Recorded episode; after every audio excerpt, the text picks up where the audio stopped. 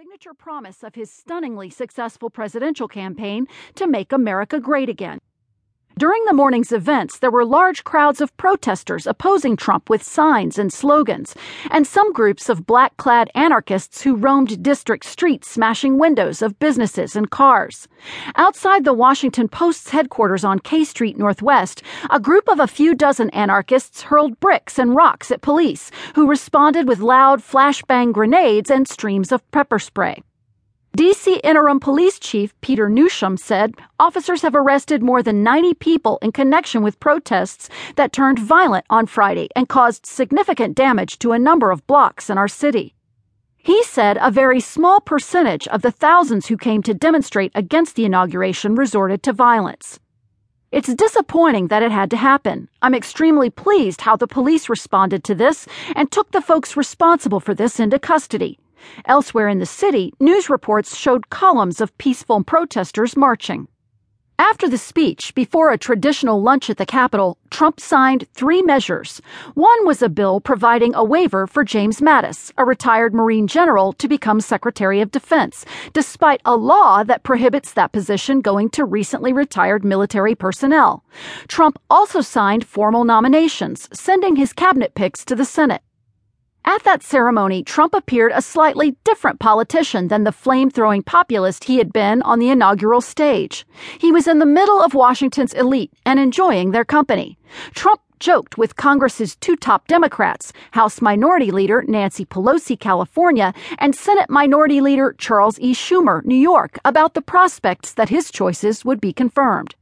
At one point, Trump seemed unsure of whom he was nominating for what office.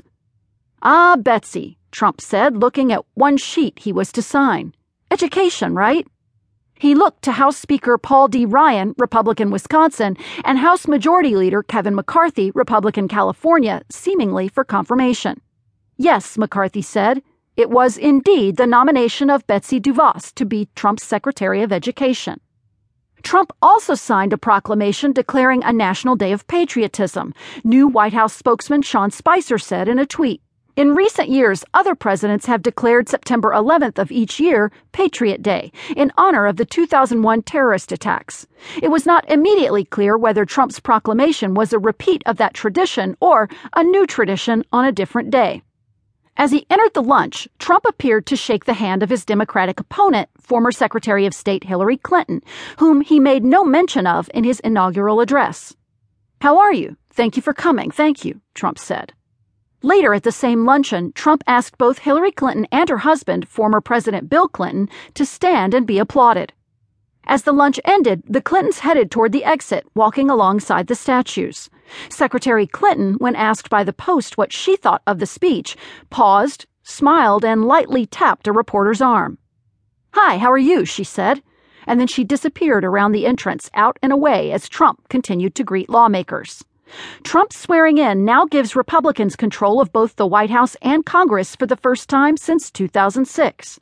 The new president has promised to undo some of the most significant pieces of Obama's legacy, including his signature health care law but Trump also enters office with a significant amount of uncertainty since he has repeatedly contradicted other Republicans and himself on major questions about how immigration, taxes, health care, and other issues will be handled in the new administration.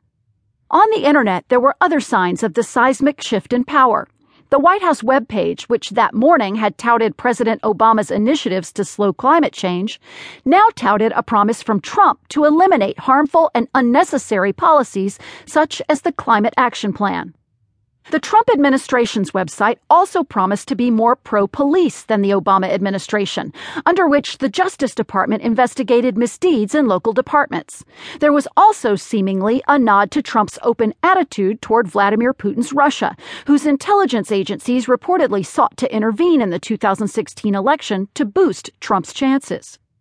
The world must know that we do not go abroad in search of enemies, that we are always happy when old enemies become friends, and when old friends become allies, the White House website said. After the speech, new White House counselor Stephen K. Bannon, the former head of the right wing website Breitbart News, said in an interview that Trump's speech had echoes of another long ago American populist. It was an unvarnished declaration of the basic principles of his populist.